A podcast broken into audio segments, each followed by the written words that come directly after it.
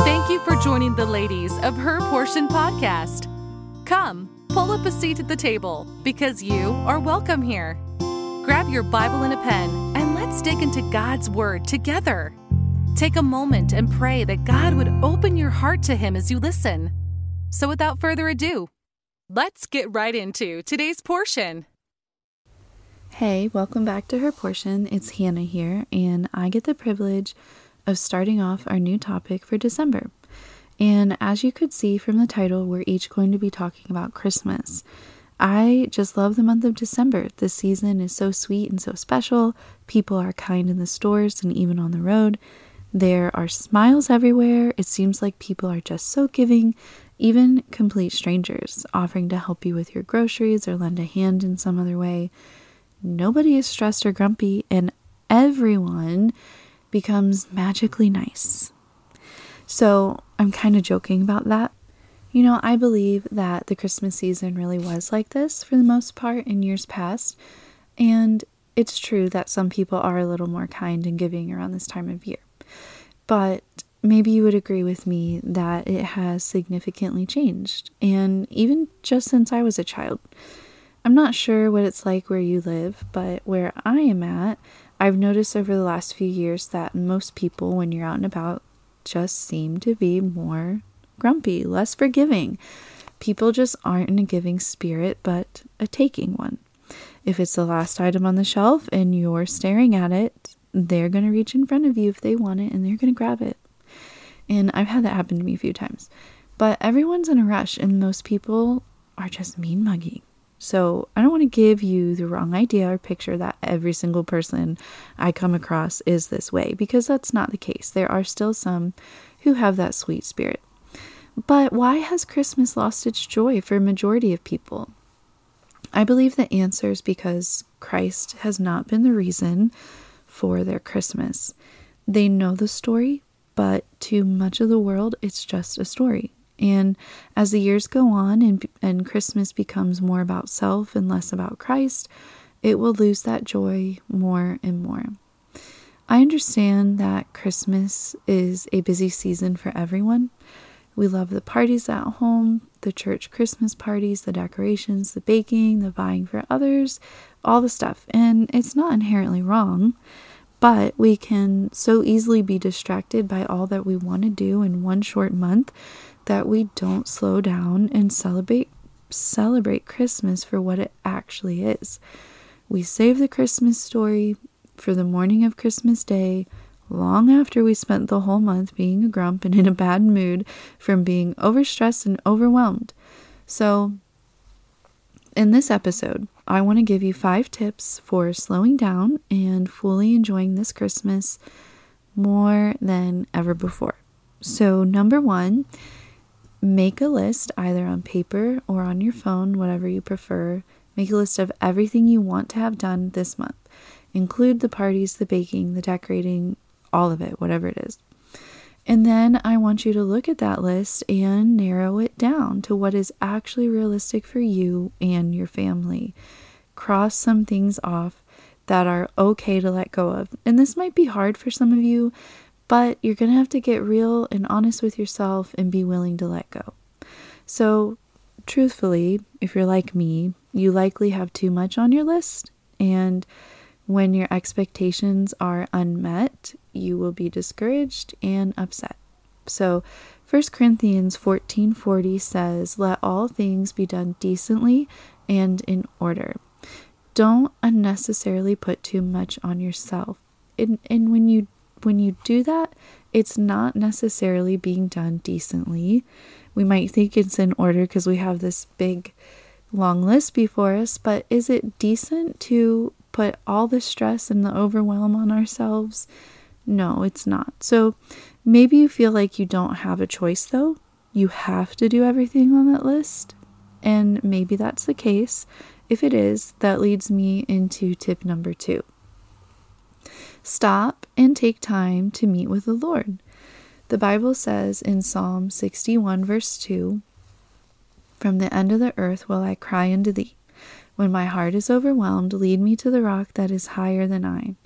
When you are overwhelmed, you are not on a stable or firm foundation. There's so much on your mind, you don't know which direction to go first. You just seem kind of all over the place. When you go to Christ and seek Him, you come off of sinking sand and you step onto that solid rock, that firm foundation. And when you're standing steady, then you can think straight again. You can walk in a straight and clear path again. But remember, it's only by Christ. So keep your devotion time strong this Christmas season. 3, purpose to focus on the birth of Christ before Christmas Day. And I know that sounds funny. I'm sure it does, because you might think, duh, that's what it's all about. But let me explain. Here's what I mean.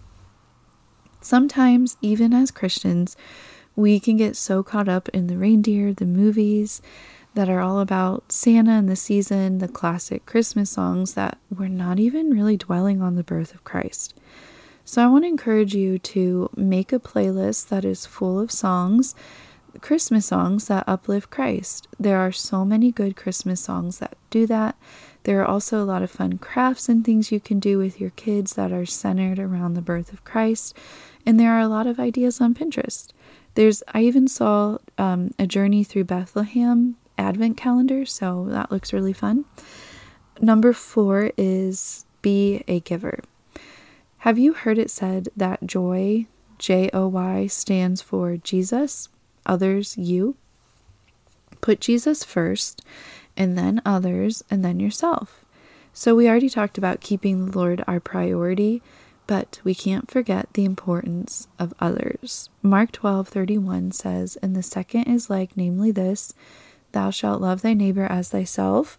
There's none other commandment greater than these."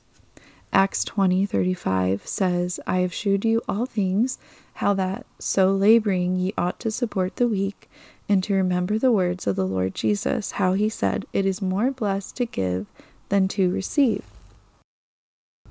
There is more joy in giving than getting, and it's something that you only understand once you do it. It seems obvious that we want to give gifts to our family and friends, right?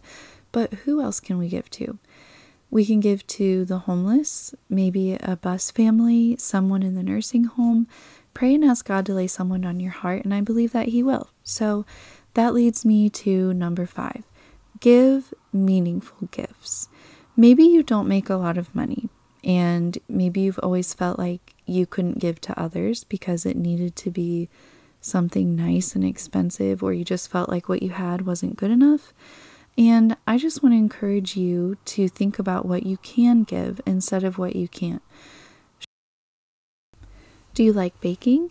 Then give people cookies. And no, it's not dumb. Back in the day, baking and crafting handmade items, that was what their gift giving was. There were no electronics or all those other things to have expectations of. They just gave from their heart and gave from what they had.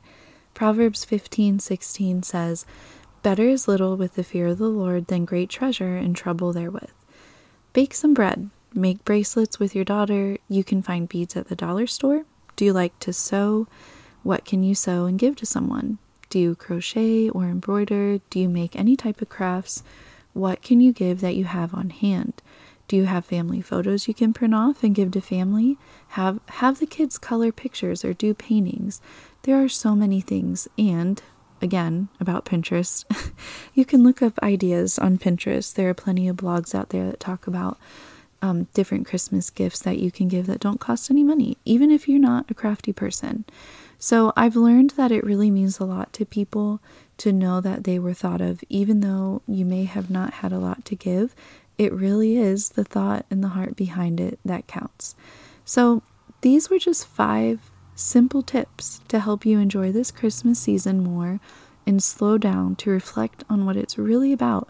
And I hope that it was a help and encouragement to you. Be that happy, joyful, giving person in the grocery store. Be the light of Christ always, but don't let the stress and overwhelm that the holidays can bring dim that light. Don't even let those grumpy people in the store dim that light either. I hope that you have a wonderful, very Merry Christmas with those you love, and I look forward to listening to the rest of the ladies on the podcast with you. So come back and listen next Wednesday. for joining us today on Her Portion. We hope you leave with plenty to ponder from God's Word. We encourage you to use today's topic to start your own study in the Scriptures. Until next time.